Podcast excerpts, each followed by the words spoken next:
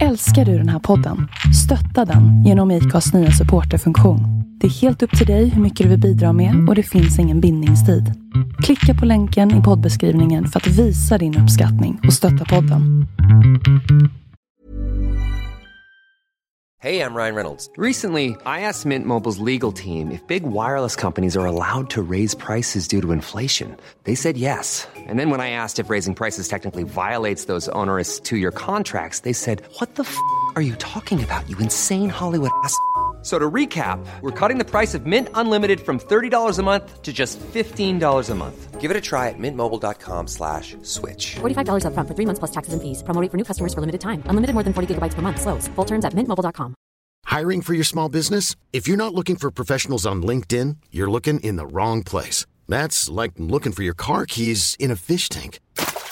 LinkedIn helps you hire professionals you can't find anywhere else, even those who aren't actively searching for a new job but might be open to the perfect role. In a given month, over 70% of LinkedIn users don't even visit other leading job sites. So start looking in the right place. With LinkedIn, you can hire professionals like a professional. Post your free job on linkedin.com slash achieve today.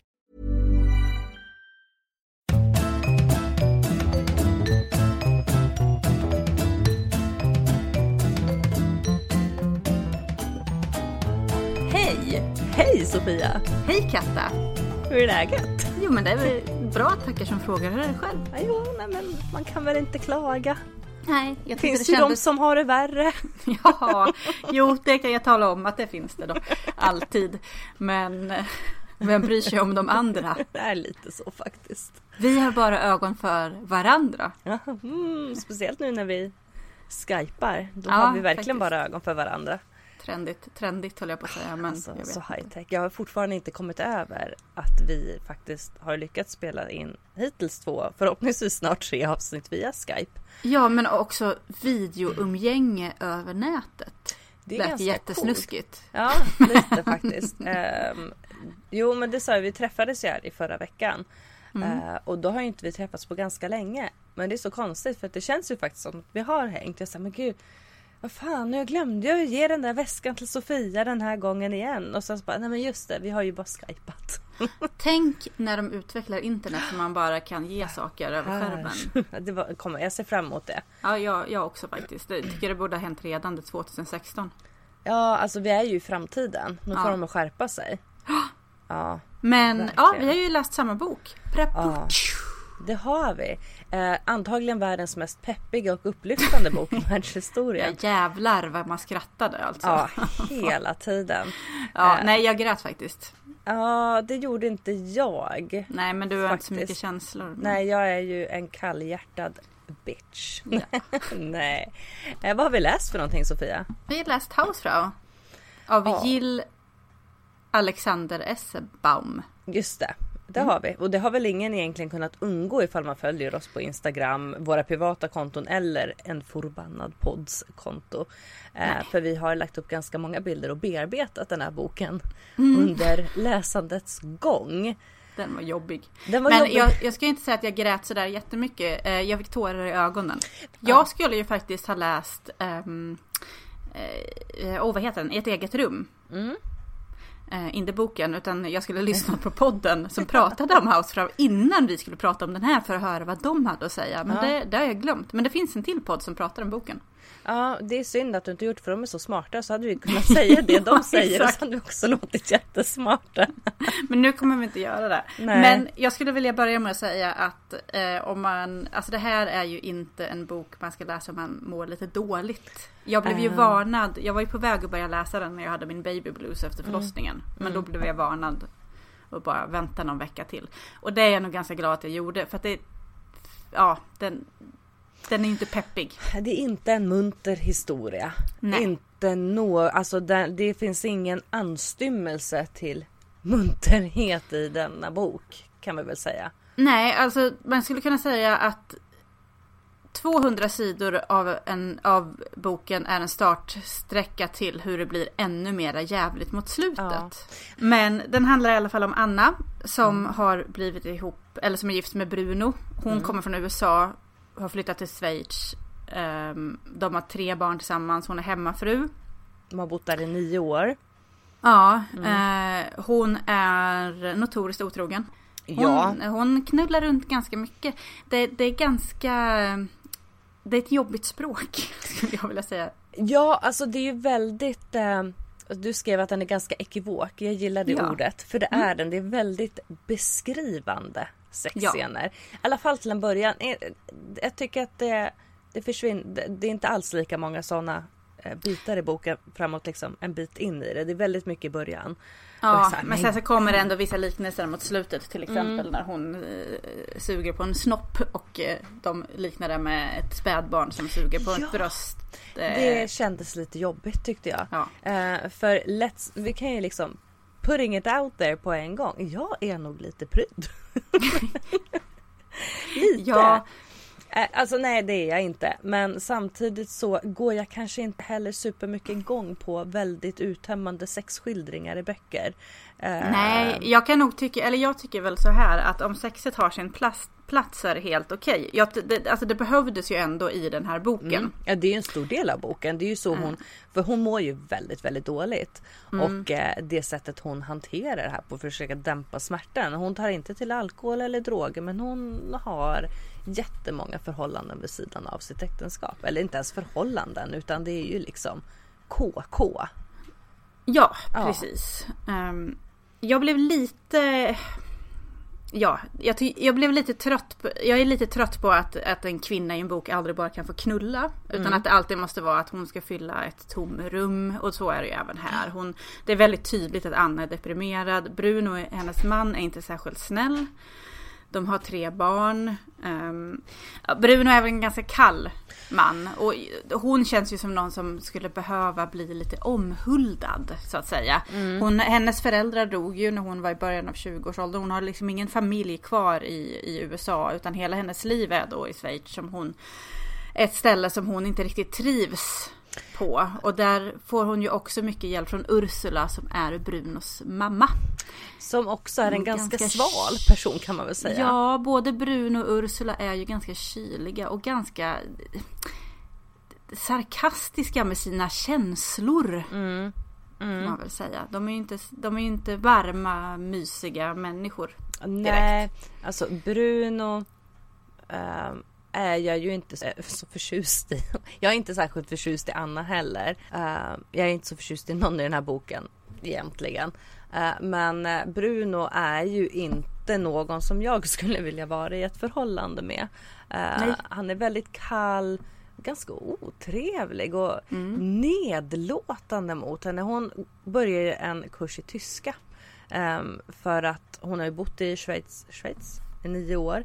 Eh, och eh, har aldrig riktigt lärt sig språket och hon går till en, det är inte en psykolog utan en är det psykoanalys hon går på? Det är nog jungianskt i alla fall. jungiansk.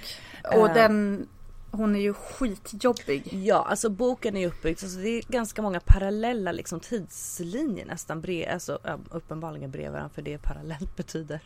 Men, Man kan eh, väl säga att det är tre stycken i varje kapitel. Dels så Ja. får man ju se hur det är då nutid så att säga. Mm. Sen någonting hon minns och sen samtal med psykoterapeuten då, eller psykologen. Och jag, Jag gillar att den är uppbyggd så men jag har väldigt svårt för den där jungianska ehm, tramsdoktorn. man, jag tänker lite att eh, Anna kunde ju ha fått betydligt bättre hjälp hos någon annan. Eh, Ja. Den här ja, terapeuten, psykoanalytikern, whatever som hon går till är ju Anledningen till att hon har valt henne är för att hon är engelskspråkig. Hon kan prata engelska bra. Eh, och i och med att Anna pratar väldigt knapphändig tyska så har hon ju såklart valt att gå till någon som hon kan kommunicera med. Men eh, Det är roligt hur de beskriver henne i början. Doktor Meisel. Mm. Ja. Meiseler. Eh, för att det finns en reklamsnutt som jag tycker är jätterolig. Mm. Och det är just den de använder för att beskriva hur den här kvinnan pratar. What då- are you thinking about? Den eh, biten. Ja. Ja. Det, är- det är då en, handlar om att man ska lära sig språkkurser. Mm. Och då är det eh, en tysk kille som sitter i någon sån här komradio för att ta emot nödrop på havet. Och när någon då eh, går in och skriker Mayday, mayday, we are sinking, we are sinking. Så säger han Yes, what are you thinking about? Det är Vilket jag tycker är roligt. jätteroligt.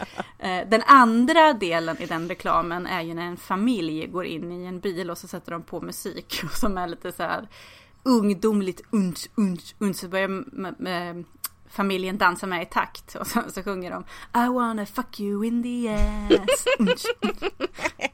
Nej, den är väldigt rolig. Ja, min humor är faktiskt inte bättre än så. Varför har jag missat de här reklamerna? Har de gått Finns till på Sverige? YouTube. Nej, finns på Aha. YouTube va? Ja, det får jag. finns. Det där, Ja, det jag ska kanske- skicka länkar till dig. Ja, du kan väl skicka till mina småbarn för de är väldigt bra på YouTube. Men eh, Anna får helt enkelt inte den hjälpen hon behöver. Nej. Men jag ska säga, jag, jag tycker faktiskt att det finns sympatiska personer i den här. Dels så tycker jag att Archie som hon träffar Mm. på och har ett förhåll- eller KK-förhållande med då på tyska kursen. Mm. Honom gillar jag. Eh, och Mary som jag tycker är så jäkla, det är hennes kompis som hon också träffar på tyska Mm. kursen. I början av boken tycker jag att hon är för jäkla jobbig och hon sätter ju hela tiden Anna i ganska jobbiga situationer genom att börja prata då om att det, hon vet ju inte att Anna och Archie har ett förhållande. Nej. Men hon måste hela tiden påpeka inför Bruno hur förälskad Archie verkar vara i Anna och sådär. Och hon, Ja och när Anna fyller år så har väl Mary sagt ja ah, men åh vi måste fira dig och hon säger nej nej men jag vill inte bli firad och så åker de iväg på en utflykt och sen så när de kommer hem så har ju Mary ordnat en överraskningsfest. Eh, Fy fan vad lack jag hade blivit Ja. för att använda ett modernt uttryck. Eh, dit då dessutom Archie har blivit bjuden. Eh, Så det är ju liksom awkward och Anna mår ju jätte jätte jättedåligt. Anna har ju en annan inte så kul polare som heter Edith. Eh, Som är nästan så osympatisk som man kan vara. Jag är ju glad för Ja. Anna att hon träffar Mary i, eh, i den här eh, underkursens gång. Men eh, Edith, och det är väl en bekant som hon har fått via Brunos, en arbetskamrat till Bruno. Eh, och hon är också lite som Bruno, väldigt nedlåtande och sarkastisk. Ja. Och, eller inte ens sarkastisk, hon är bara dum. Eh, det kom bort mig lite men Bruno när Anna övar på sin tyska så säger han väl så här bland annat ja Ja det börjar bli bättre men det är inte perfekt och det är inte Schwe- Schwi- Schwi- Schwischdeutsch. eller De har ju något speciellt Ja. eget språk liksom i Schweiz. Schweizertyska kanske det heter, jag vet inte. Eh, och liksom kommenterar att eh, ja du pratar ju bättre men det är inte bra. Eh, han är så Men jag tycker ändå att sen när under en del av boken när Anna mår ganska dåligt så tycker jag att Mary ändå visar sig vara en väldigt fin och osjälvisk vän. Ja. Samtidigt som man tidigare i boken så tycker jag ändå att hennes omtänksamhet är jättesjälviskt. För det är oerhört själviskt att fixa en jäkla överraskningsfest till någon som uttryckligen har sagt jag vill inte bli firad. För det gör man ju bara för att visa upp ja. Alltså då vill ju hon ha cred för att hon har gjort någonting. Ja. Då ska det ju liksom vara hennes förtjänst att Anna känner lycka sen. Jag vet inte, jag blev jätteprovocerad av Jag det tror där. Mary är ju också väldigt ensam. Hon är ju Mm. hon, hon har ju inte bott i Schweiz alls lika länge som Anna har gjort Nej. utan det handlar väl om Fyra månader tror ja, jag. eh, och hon har ju inga bekanta. De beskriver, beskriver folk i Schweiz som väldigt antagligen lite som svenska kanske skulle beskrivas. Svala, svåra att komma in på. Um, lära känna, svåra att lära känna. Men då, Ehm, vi är skittrevliga. Nej jag vet inte vad de menar. Jag fattar inte vad du pratar om. Dock att jag älskar att slippa bli störd på bussen. Ja.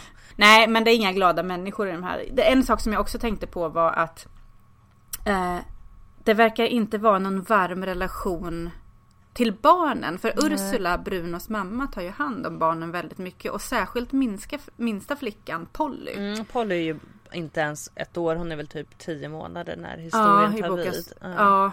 Ja. eh, och hon är ju nästan aldrig med på någonting. Så de åker på middagar hemma hos Mary, hennes man. Och Polly är inte med. Nej. Utan hon är med Ursula. Och det är liksom ett sätt att dela upp familjen som känns... Jag, jag får för mig att det, det känns lite franskt. Ja, kanske är det. Jag ja.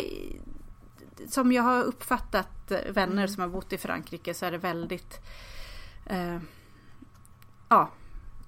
Det, det, kallt inom Så jag familjen. tänker ju liksom på hur det var när jag, när jag jobbade som au pair i London. Och där Mm. var det ju till exempel så att föräldrarna, i alla fall på veckodagar så åt ju föräldrarna väldigt sällan middag tillsammans med sina barn. Eh, då var det ju jag som lagade middag och åt middag med dem och sen så åt föräldrarna när pappan i familjen kom hem och så här såg det ut hos nästan alla. Och nu är det liksom, ja det är ju så, såklart, det, man kan ju inte sitta och vänta på att pappan kommer hem klockan åtta, halv nio på kvällen för att barnen ska få mat. Eh, men det var väldigt tydligt så, så ungarna tyckte att det var skitfestligt liksom på lördagen när pappa var hemma och åt med dem och de fick äta med mamma och pappa. Ack, tänk om mina Ja. barn var så Nej, men jag får, jag får känslan av att det är mycket mer okomplicerat, mycket mer självklart att, att lämna bort sina barn oftare för att man själv ska kunna då gå på middag med Mm. de lite större barnen och, och, och så. Ehm, så det är väl inte direkt eh, attachment parenting. Nej, jag upplever inte som att det är AP som de håller på med i eh, familjen. Jag kommer inte ihåg vad de heter efternamn. Bents? Heter de Bents? Ja, men, Ehm, hon men jämför ju sina söner. Hon är ju väldigt mycket mer förtjust i den ena sonen egentligen Ja. än hon är i den andra i mellanbarnet. Ehm, ja. Tycker hon. Han är ju väldigt varm och glad och han är sex år. Mm. Ehm, och det är väldigt tydligt att hon tycker lite mer om honom än om storebror. Som Ja. är ganska avståndstagande och skeptisk och vill inte vara nära. Han är väl lite mer som Bruno. Ja, precis. Kan man säga. Mm. Men en sak som jag tänkte på när jag läste den här boken som jag ofta tänker på när det handlar om otrohet. Vem fan orkar vara otrogen och ha så himla mycket hemligheter? Det verkar jättejobbigt. Jag skulle aldrig palla. Nej, Nej. inte jag heller. Nej. Jag har väldigt... Eh, alltså på sätt, jag kan ju förstå att hon törstar då efter...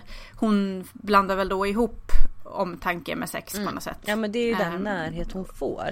För det sexet som de Men- beskriver som hon har med sin man det är ju otroligt hårdhänt och det känns ju inte särskilt kärleksfullt egentligen alls. Nej. Överhuvudtaget utan det är liksom gränsar ju på riktigt våldsamt det sexet. Ehm, Jag är väldigt kluven till den här boken för jag tyckte att den var riktigt, riktigt bra. Mm. Fram till kanske de sista 50-100 sidorna. Mm. För då blev det liksom det blev så himla mycket tragiskt att det till slut tog ut sig mot varandra. Att Till slut så kände jag ingenting när jag läste det för det var för mycket liksom. Mm. Ja. Och ganska förutsägbart slut. Ja, det var vi det. inte gå in på såklart. Nej, men- slutet, alltså, som den slutade hade jag ju liksom listat ut att det, det är nog typ så här den kommer sluta. Eh, men det som hände just under de sista hundra sidorna det, alltså, det är ju en tragisk historia redan från början. Ja. Man tänker, alltså, det, det, Man får ingen paus i det tragiska. Nej. Det blev liksom för mycket feel bad även för mig. ja, för när hon har sina lite ljusare perioder, det är typ tio sidor och sen är det bara skit igen.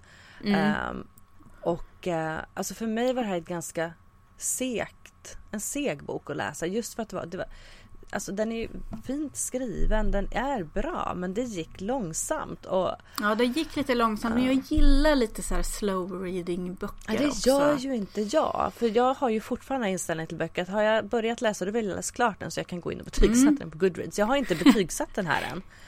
Det vill jag också göra. Nej, men jag kan inte ge den något betyg för att jag tyckte så fantastiskt mycket om den i början och sen blev den föll den platt mot slutet. Jag tror för mig kommer det här landa på, för jag tycker att den är bra.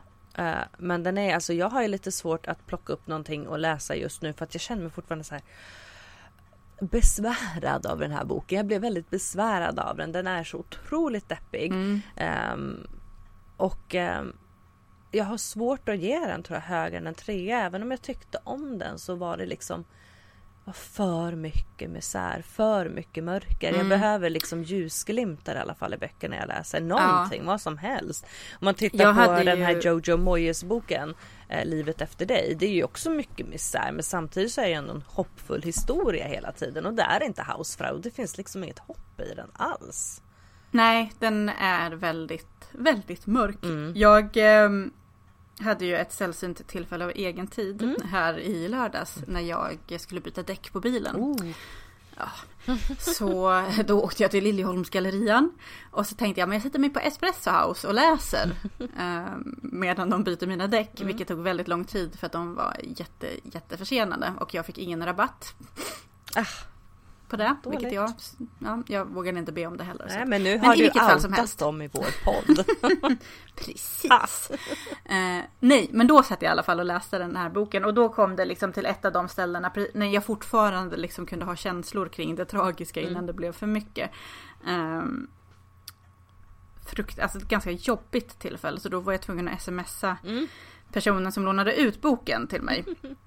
Och så skrev jag till henne och frågade liksom, blir, det, blir det bättre, klarar man av att läsa ut den här boken? Och då skrev hon att precis där du är nu, eh, där, där läste jag när jag satt på Wayne, så då satt jag och grät. Och så tänkte jag att ja, men nu sitter jag här med tårar i ögonen på Espresso House. Liksom, vad är det för, en förbannelse över boken? Eh, hade jag vetat mer om den så kanske jag... Jag är glad att jag läste den, men jag, jag hade kanske inte... Jag hade nog aktat mig lite för den på samma sätt som jag aktar mig för den eh, I varje ögonblick är vi fortfarande vid liv av Tom Malmqvist. Ja nej den vågar jag inte läsa. Nej, inte jag heller. Och ehm, även den här familjen jag hade, Billy Clegg. Mm. Ehm, det var ett författarsamtal som skulle vara nu. Den här veckan, idag. Veckan. Ja, nu, det beror ju på när ni lyssnar på det här. Det skulle vara den här veckan, vecka 16 på Kulturhuset. Eh, men Där handlar det också om någon som mister hela sin familj. Eh, och eh, i varje ögonblick är vi fortfarande vid liv. Där miste, han miste ju sin fru. ja just det. Samtidigt, alltså. Och det har ju hänt på riktigt. Alltså jag har ju lättare att läsa Based on a true story när det är något lyckligt. när det är sån här det är misär. lite trevligare. Ehm, ja, nej men alltså jag vet att vi har ju pratat om feelbad förut. Bara, ah, nej men det är gött med feelbad men det finns, det är skillnad på feelbad och feelbad.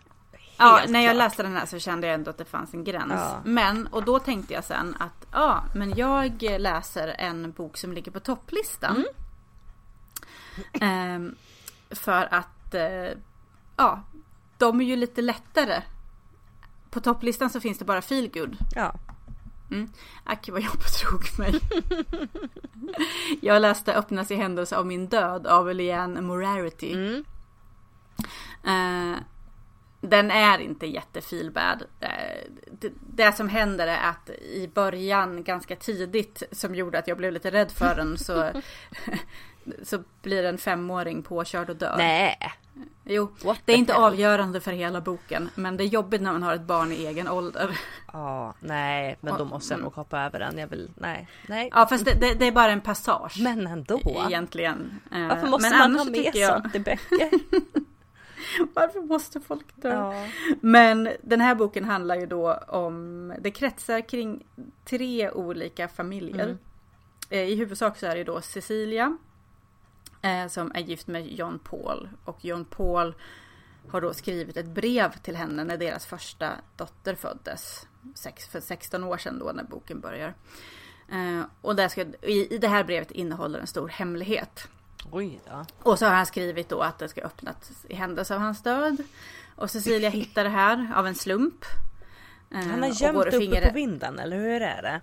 Ja, han har lyckats slarva bort det. Jaha, oj då. Eh, Så att det har hamnat på vinden av misstag. Okej. Och så hittar hon det Mm. där. Ehm, och eh, Cecilia och John Paul de är i 40 plus åldern. Mm. Ja, som sagt deras äldsta dotter är 16, de har två döttrar till.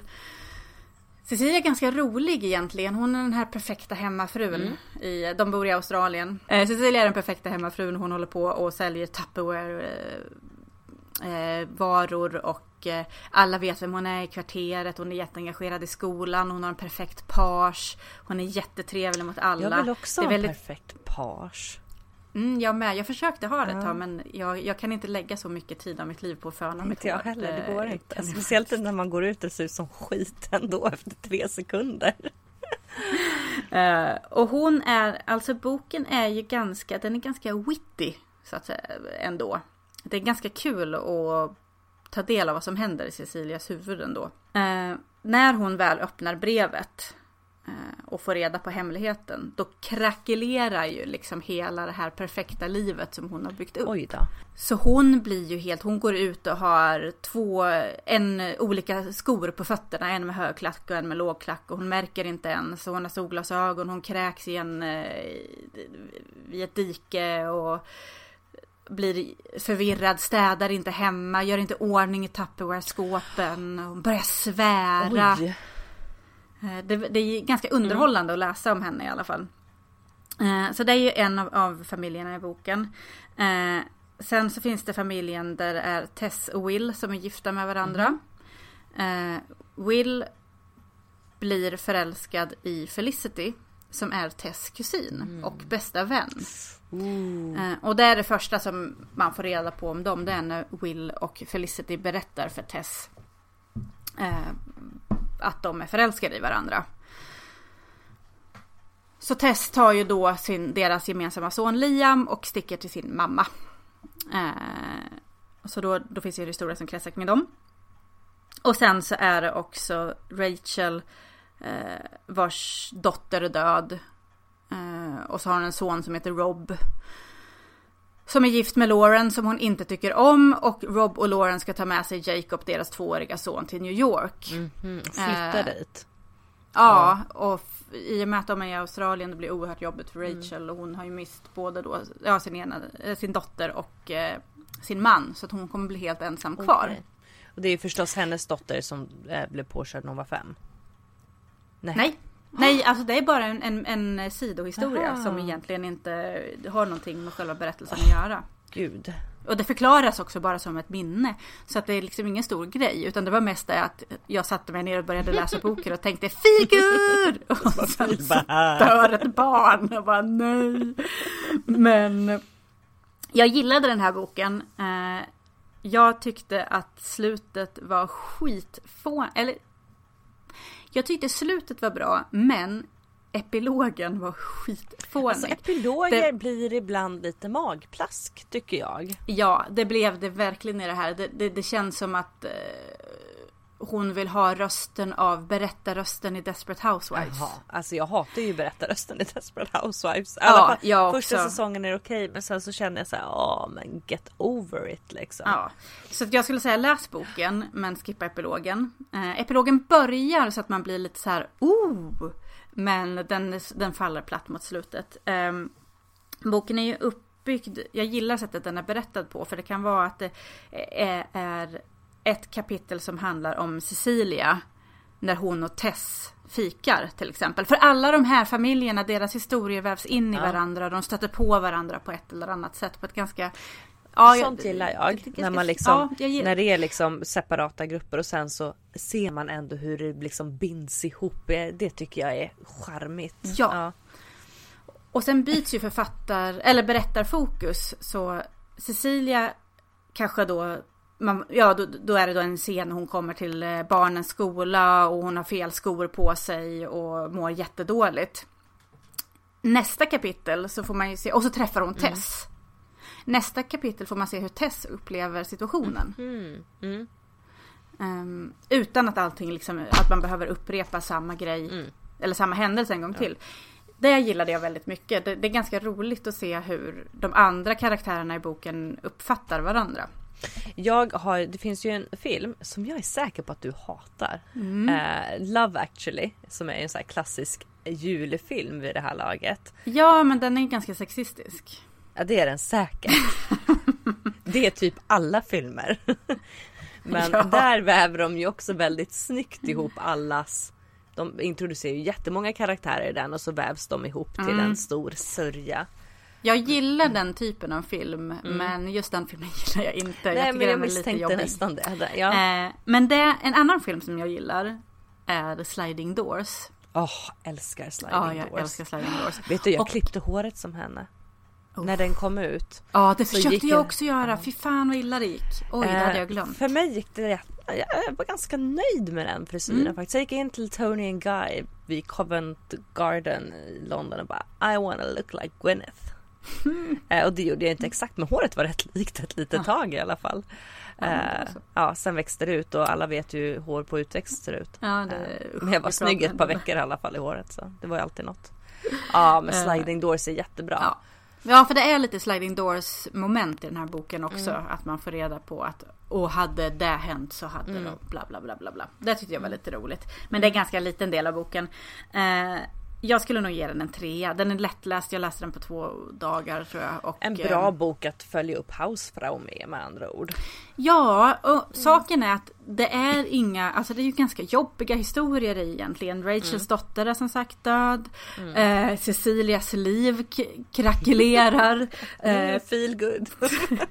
Tess och Will har, ja men Will blir ihop med Felicity med Tess bästa vän och kusin och ehm, men den är ganska fyndigt skriven och eh, jag tyckte den var, den var lite rolig ändå. Det är, det är väl feelbad på ett muntert sätt. För, men, säga. ja men och är det liksom så lite Eller en dyster feelgood. Ja, jag skulle, jag skulle säga att det kanske är en modern feelgood. För en modern feelgood, om man nu jämför med hur feelgoods kanske såg ut för eller jag vet inte men en modern feelgood det måste vara feelbad för att det liksom ska bli feelgood. Det måste vara en resa i boken på något sätt. Annars så blir det...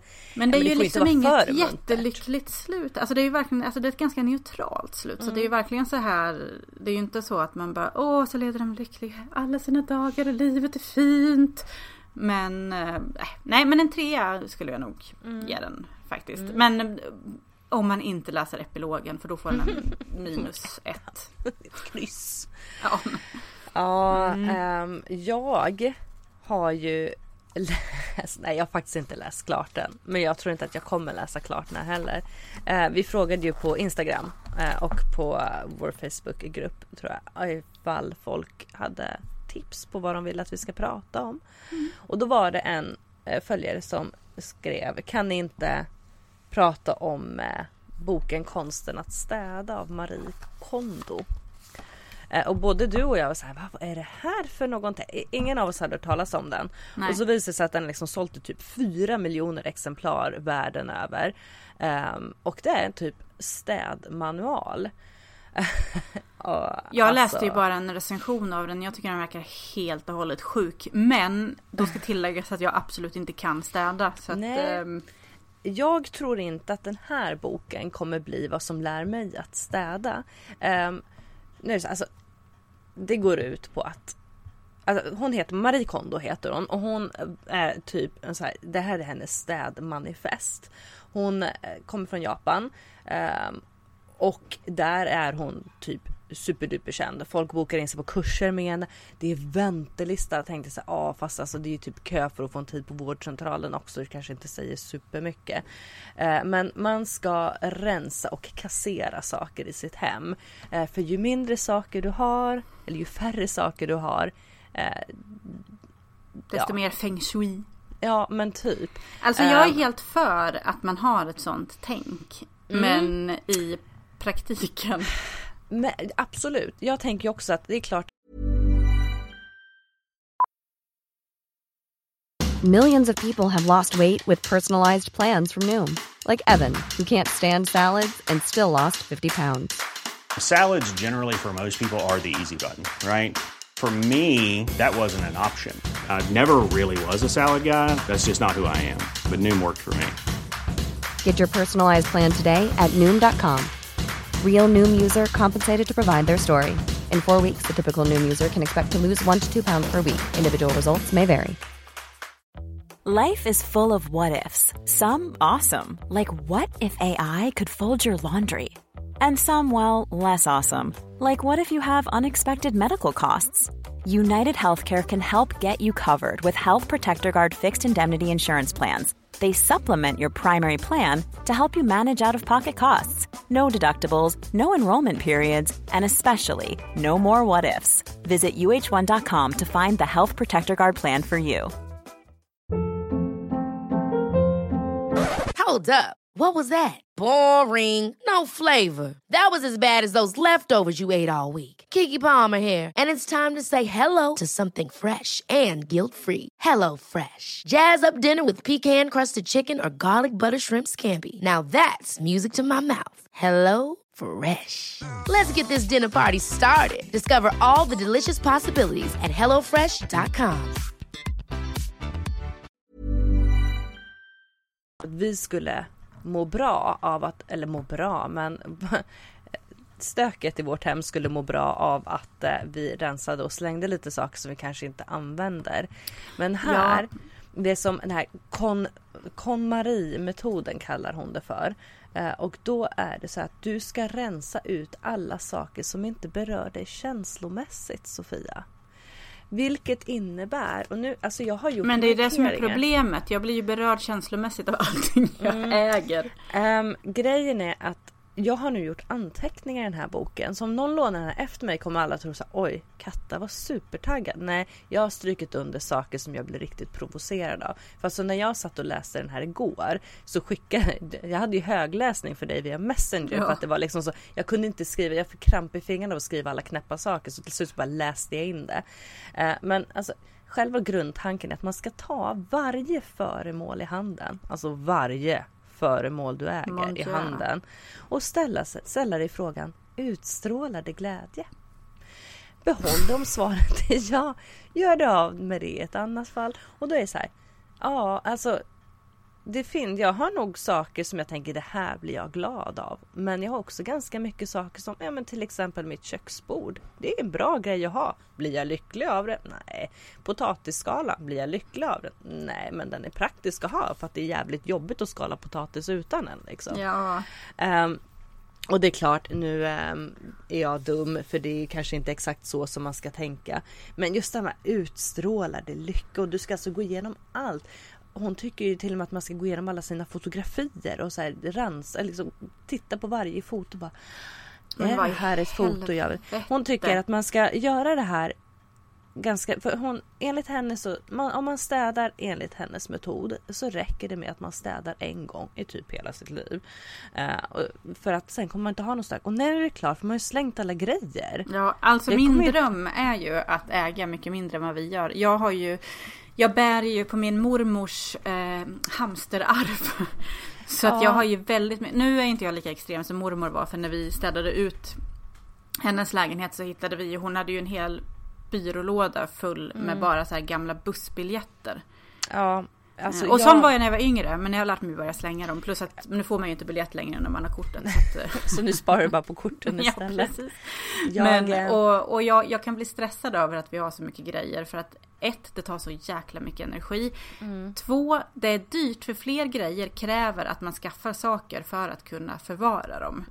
Ja det Eh, gör det. Och sen Men så är det enligt- också det, det blir ju så stökigt och sen så att jag också kanske sitter här på massa grejer som jag inte använder som någon annan skulle behöva. Det stör Alltså, mig. du tänker ju fel. För enligt Marie Kondo så ska man aldrig tänka i liksom terms of eh, förvaring. Ah, Eh, det ska såklart det är inte därför det behövas. ser ut som det gör här hemma. Så här, alltså boken på typ sida två. I förordet så står det så här, så skriver hon så här. Jag började läsa husmorstidningar när jag var fem år gammal och det var detta som inspirerade mig att från 15 års ålder på allvar studera städandets dynamik. Man bara okej, fast det är inte helt Eh, normalt. ja. Eh, sen så finns det ju några så här testimonies i boken från nöjda kunder. Eh, bland annat, alltså det- din kurs fick mig att inse vad jag behöver och vad jag inte behöver. Därför skilde jag mig. Hon bara slängde mannen. bye bye. Nu är jag mycket lyckligare. Eller den här. En person jag länge önskat återknyta kontakter med hörde nyligen av sig. Men vad fan har det att göra med om du har slängt grejer? Ja, det är en jävla slump.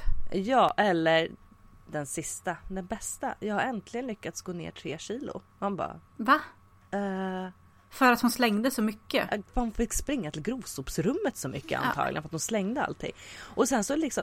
Det, det finns så mycket, är så, jag är inte helt förtjust i sättet den är skriven. Den är lite tjatig och jag förstår det. Ska man skriva en städbok som ändå är på liksom 170 sidor så är det klart att man får upprepa sig själv.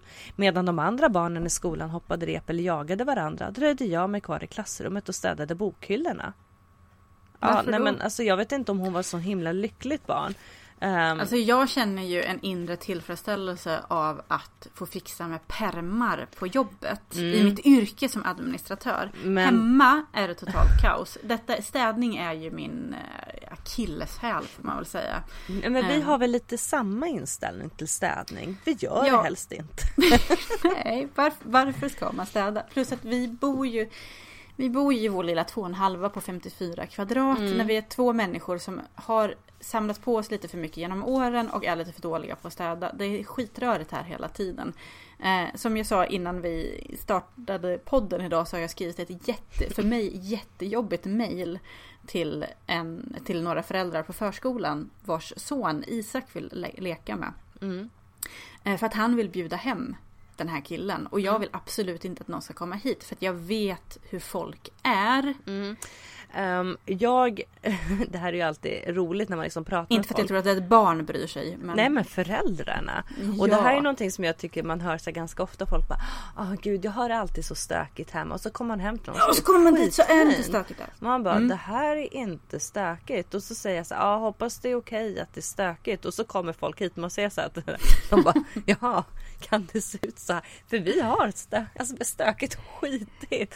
Ehm, Ja, men sen så är det ju också väldigt många som pratar väldigt mycket om hur andra har det. Och jag vet inte varför jag bryr mig så himla mycket om det här. Men jag tycker det är så jäkla jobbigt. Och sen tror jag att jag känner mig som en lite sämre kvinna för att jag inte lyckas ha städat. För att som kvinna ska man kunna det här. Ja, jag kommer ihåg vi fick någon kommentar någon gång eh, från en person som hälsade på oss och så bara "Vad mycket skit har på golvet, har inte dammsugit? Riktat till mig såklart. Jag bara nej, inte Perre heller uppenbarligen. Ehm, det är skittråkigt att städa. Och alltså, och jag, jag skrev ett blogginlägg om ekorrhjulet här för eh, någon vecka sedan. Eh, det är så himla mycket saker som man ska hinna med. Att det känns aldrig som att man hinner med typ bara att hänga med sina barn och ha det bra. Eh, utan det är typ de mest basala behoven som hela tiden ska mötas. Eh, ge dem mat, få dem att sova, tvätta dem någon gång ibland. Och då blir det så alltså i dagsläget så känner jag att jag prioriterar bort att ha ett prydligt hem. Eh, därför att, det har jag alltid gjort. Om vi nu ska vara helt ärliga. Jag har aldrig Ja. prioriter- prioriterat att ha det prydligt. Jag tycker att det är tråkigt. Det är klart att man kan ägna en kvart eller en halvtimme varje dag åt att gå och plocka. Men alltså allvarligt talat så surfar jag hellre den tiden. Eller dricker kaffe eller Eller läser en bok. läser en bok. Det finns så mycket Men- andra saker som är roliga att göra. Att eh, städning, nej. Men det här har ju också alltid varit ett återkommande problem i mina förhållanden. Alex är faktiskt den första som jag har träffat som är på ungefär samma plan som jag. Jag har tidigare bott med män som har varit precis lika röriga som jag. Men, Förväntat sig att du ska ta hand om det. ja. Och det har blivit jättekonflikter. Det Ja. bästa var ju, nu bodde ju inte vi ihop utan jag bodde i ett kollektiv. Eh, där jag flyttade hemifrån. Och så var jag ihop med en kille som fotade mitt rum. För att han tyckte att det var så helt bananas att en, en tjej kunde ha ett så stökigt rum. Ja men det är lite myten om den välstädade kvinnan kanske. Att bara Ja. för att man är tjej så gillar man att ha det städat. Alltså grejen är att Jag gillar att ha det städat. Jo det gör jag med. Men jag gillar det inte så mycket att jag tycker att det är värt att lägga så mycket tid på att vika tvätt varje gång jag tvättat. Jag samlar det till ett jävla berg och viker det en gång i veckan. För att det är liksom, ja och nu, det gjorde vi här eh, ja, eftermiddagen och då vek Perre och jag bara in tvätten. Egentligen så är det jobbigast att lägga all tvätt på plats tycker jag. Vikandet är väl en sak med att få plats med det alla överbelamrade lådor. Men eh, jag eh, tycker att det är jättetrevligt när det är välstädat och nystädat och kanske luktar Ja, lite alltså jag blir grön också... såpa. Jag blev väl också vansinnig på alla högar som samlas överallt med skit och böcker och garn och jag vet inte allt vad vi har. Jag höll på att säga dildos men det har vi verkligen inte framme. Du har läst för mycket om alla de här praktfulla stånden Ja, jag i läser mycket på. Hausfrau. Men jag blev väl också trött på det där men vad fasen jag hinner inte. Eller, eller så Nej. sitter jag fast under en bebis. Eller så tycker jag om att läsa min bok. Ja. Lämna mig i fred! Ja, men alltså, det här är väldigt faktiskt. känsligt för mig. Ja men no, för mig är det inte så känsligt för att jag liksom embracear stöket känner jag.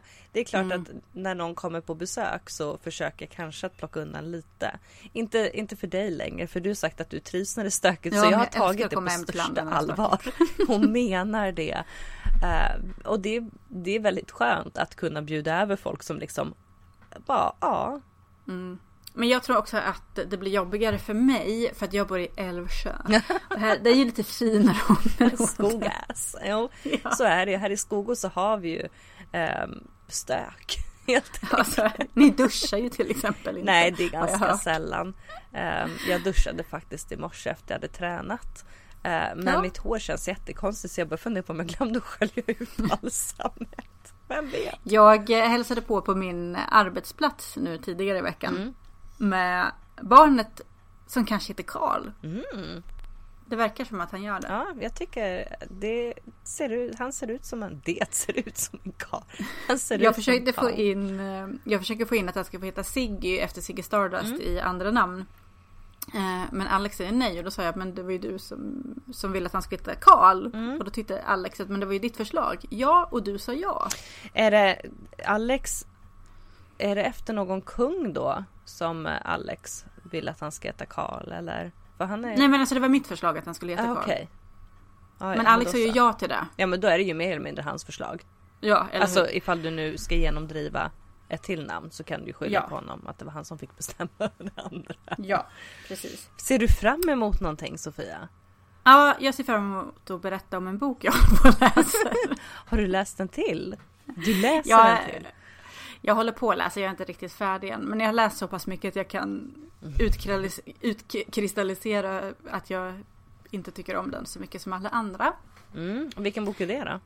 Det är boken Barn som bråkar. Mm. Den känner man ju till.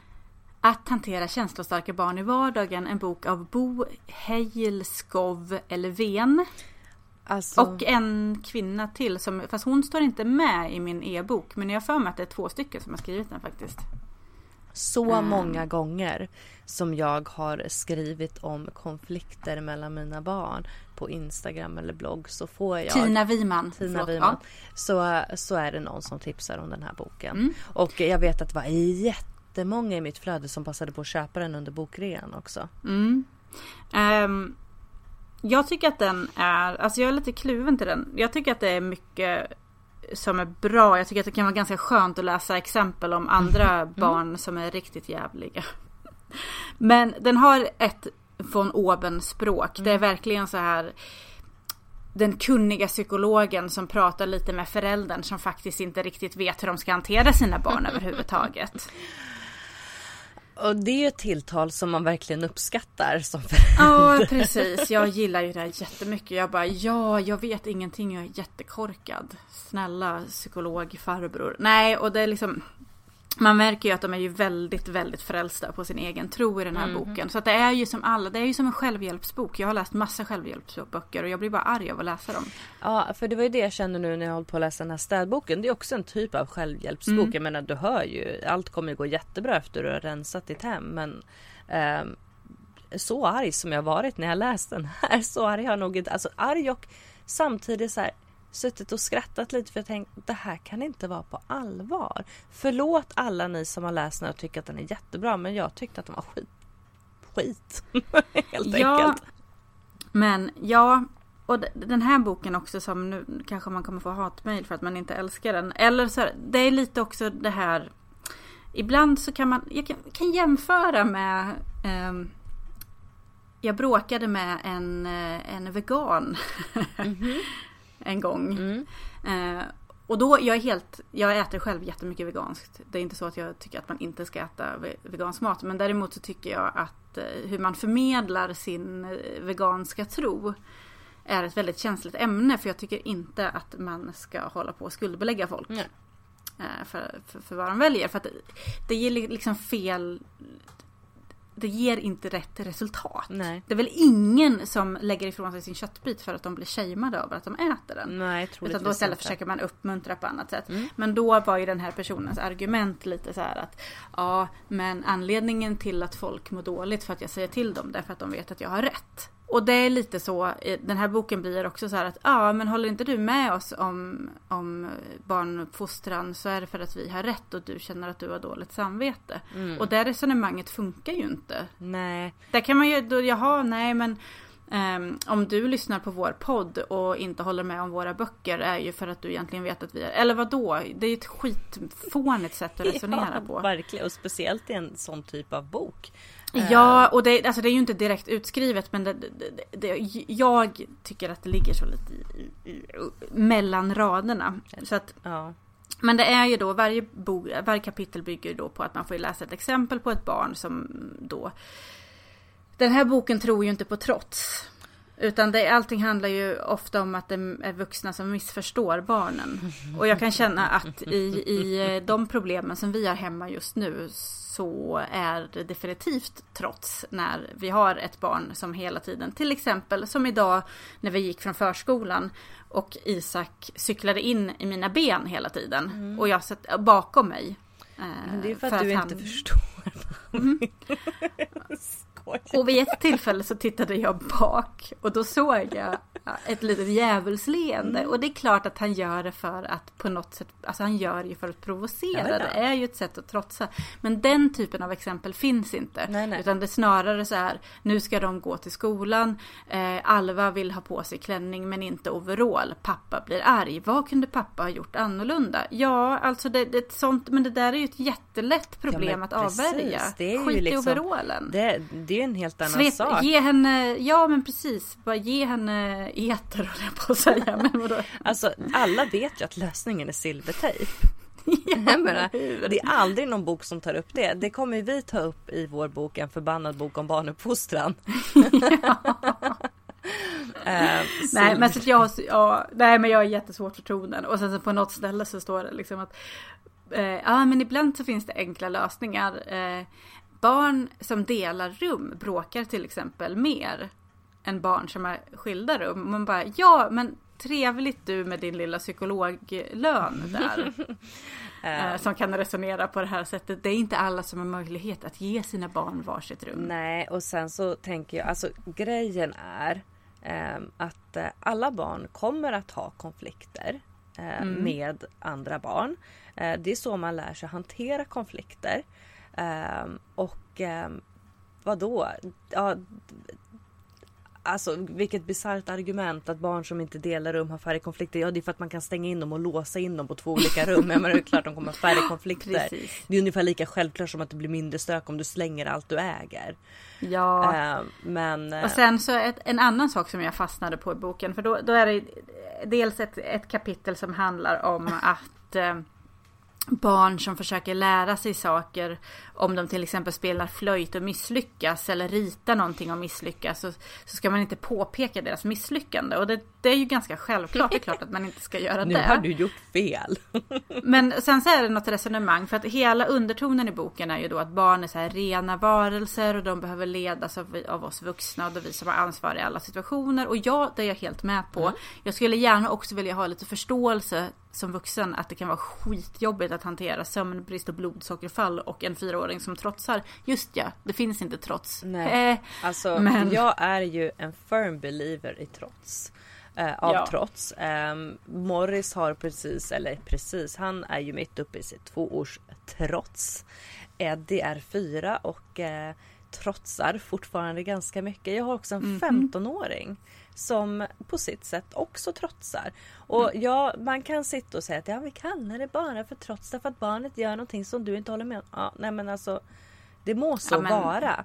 Men de testar ju för de fasen testar ju gränser också. gränser hela tiden. Ja. Ehm, och jag är ju ingen barnpsykolog men jag tror på trotset och jag, inte minst så är det väldigt skönt för oss som föräldrar att liksom förstå att det här är ju en period. En ganska lång period vad det verkar för somliga. Ja, tydligen.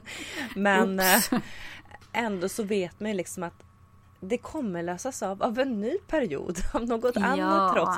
Och det tycker jag ändå är lite trösterikt. Det är samma sak med Wonder Weeks. Eh, som man, eller som man, som jag hade installerat som app. Jag hade boken när Eddie och Morris var bebisar. Att man liksom ser de här, okej men i den här åldern så är det en utvecklingsfas de går igenom och därför kommer de att knöla och vägra släppa taget om en och vara, vägra släppa taget, det låter, men du, du vet vad jag menar. Ja. Eh, de är lite mer uppmärksamhetstörstande under vissa perioder och krävande. Och det är jätteskönt när man sitter där och bara vad fasiken varför vill ungen inte sova eller äta? Det är aldrig någonting som funkar. Det är bara kaos hela tiden. Och så slår man upp sin Wonder Weeks bok eller kollar i appen och bara jaha, det är ett åskmoln här. Men det förklarar saken. Och det önskar jag att jag hade haft när Robin var liten. Alltså jag köpte den här Wonder Ja. Weeks boken för då fann, den fanns inte som app när Eddie föddes. 2011. Eh, men när jag köpte den här boken, det var liksom, det var som en tröstefilt att kunna kolla på, ja, nej men ja, det stämmer ju överens med Ja. detta.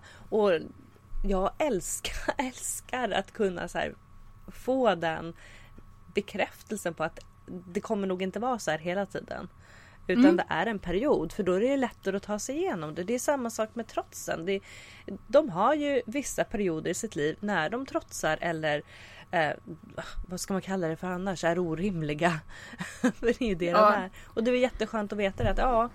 Men, Men då i den här boken så ska du i alla fall inte skälla, du ska inte belöna och du ska inte straffa. synd för det är alla mina knep. Det är typ det jag gör vet. på riktigt. Alltså. Jag, bara, jag bränner boken fast det gör jag inte för den ligger i min läsplatta och den vill jag ha kvar. Eh, Och sen så finns det vissa saker som är så där, jo men just det här att de ska beskriva barnen som så rena. Och då är det att eh, barn bryr sig inte om att misslyckas. En ettåring som lär sig gå, som trillar hela tiden, fortsätter. För de bryr sig inte om misslyckandet. De bryr sig bara om när de lyckas. Och det gäller för barn ända upp tills de är typ 11 eller någonting. Isak, fyra år, stod och skrek i frustration innan för att han inte kunde få en jojo att fungera. Där var det inte, alltså han brydde sig helt klart om att han misslyckades på precis samma fina sätt som sin mor. Eh, när jag var liten och spelade tv-spel, Sega 8-bitars, så bet jag i eh, kontrollerna. Ja, ja, det finns faktiskt, eh, undrar varför Isak började bita så himla mycket. Jag har ju även bitmärken i mina Barbies här, i låren på dem. Bet jag. Ja.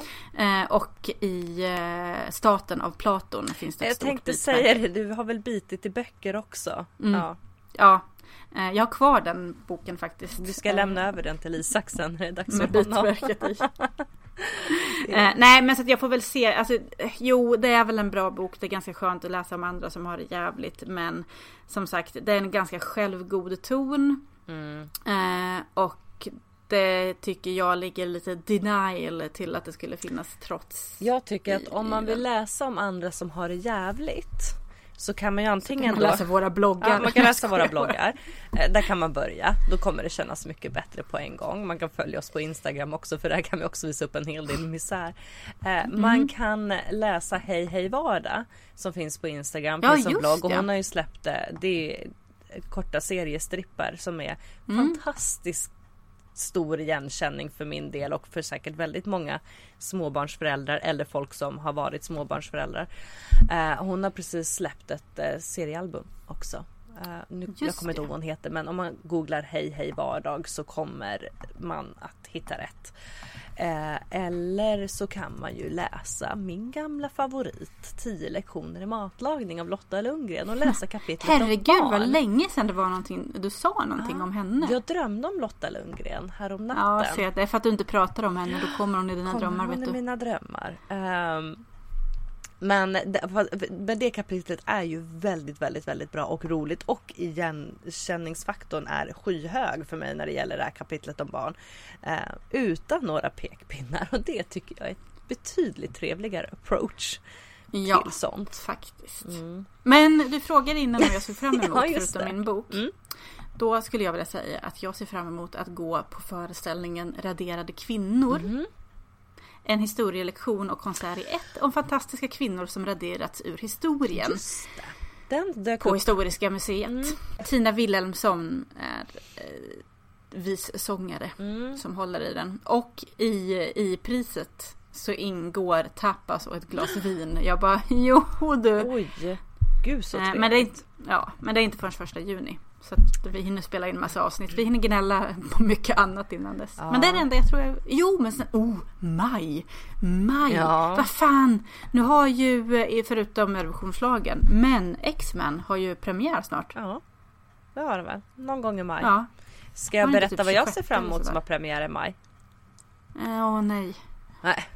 Alltså, nu- Nej, nu pratar vi om Nu något såg annat. jag lycklig ut så nu trodde Sofia att jag skulle nämna serien som jag inte får nämna vid namn. Men ni vet alla vilken det är. Gilmore Girls.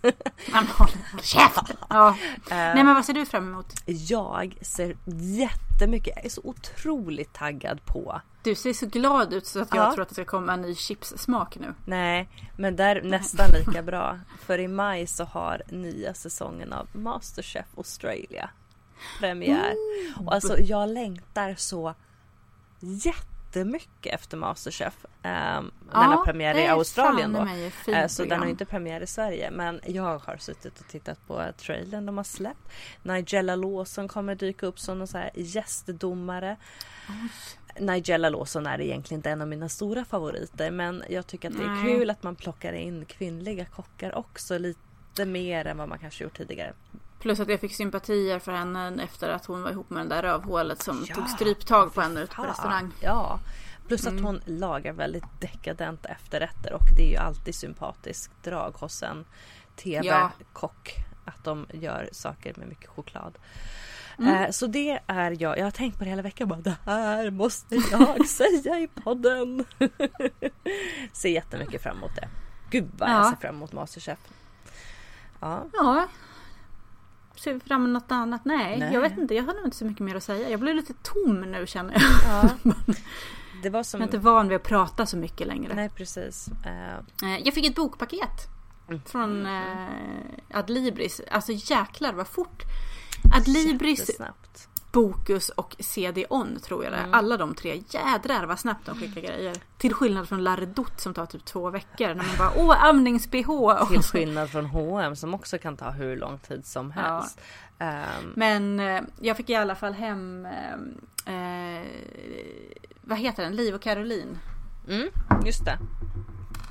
Den heter den bara. Eller säg Nej nu här har vi den. Kära Liv och Caroline heter den. Den har jag fått hem. Eh, och sen så har jag fått hem Carol av Patricia Highsmith. Mm. Och sen har jag äntligen som e-bok Mhm. köpt hem Oryx and Craig av Margaret Atwood. Den har ju varit lite aktuell i podden sedan vi började.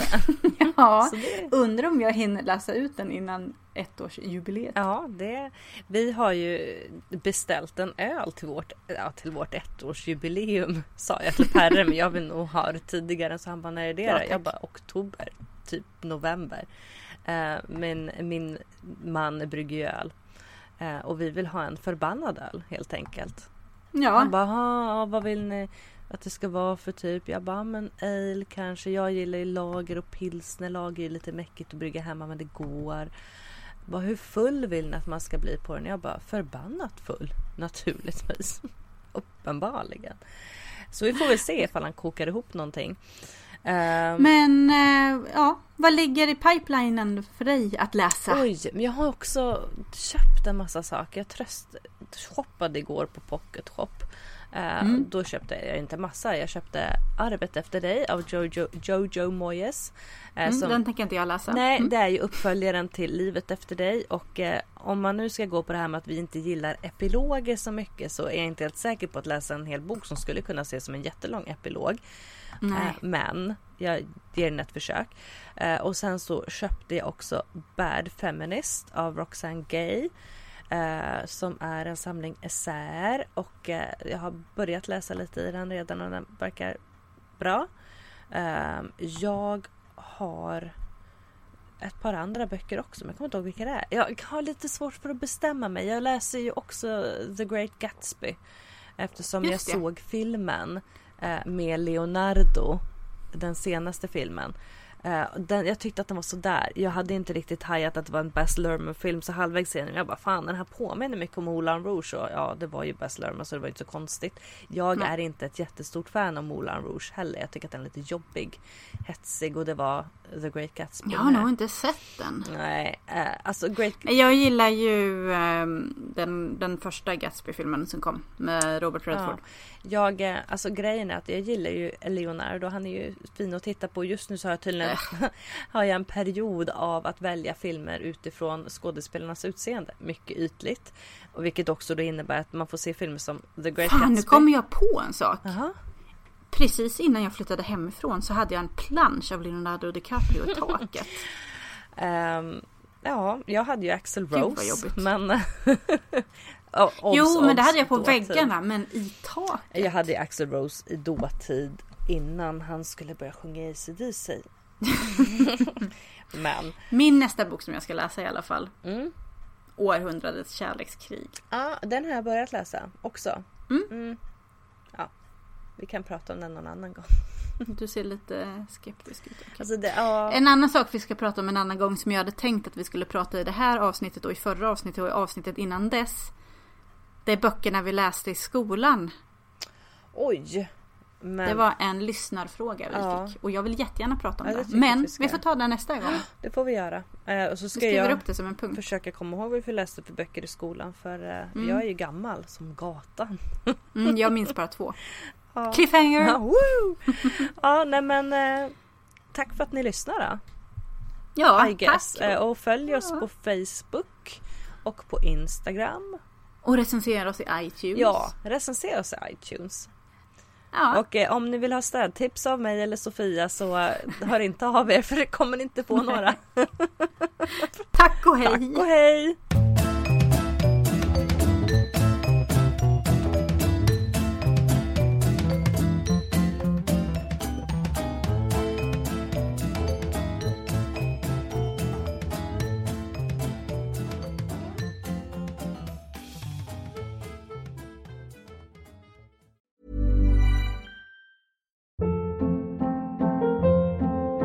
Hold up. What was that? Boring. No flavor. That was as bad as those leftovers you ate all week. Kiki Palmer here, and it's time to say hello to something fresh and guilt-free. Hello Fresh. Jazz up dinner with pecan-crusted chicken or garlic butter shrimp scampi. Now that's music to my mouth. Hello Fresh. Let's get this dinner party started. Discover all the delicious possibilities at hellofresh.com. Planning for your next trip? Elevate your travel style with Quince. Quince has all the jet setting essentials you'll want for your next getaway, like European linen, premium luggage options, buttery soft Italian leather bags, and so much more. And is all priced at 50 to 80% less than similar brands. Plus, Quince only works with factories that use safe and ethical manufacturing practices. Pack your bags with high-quality essentials you'll be wearing for vacations to come with Quince. Go to quince.com slash pack for free shipping and 365-day returns.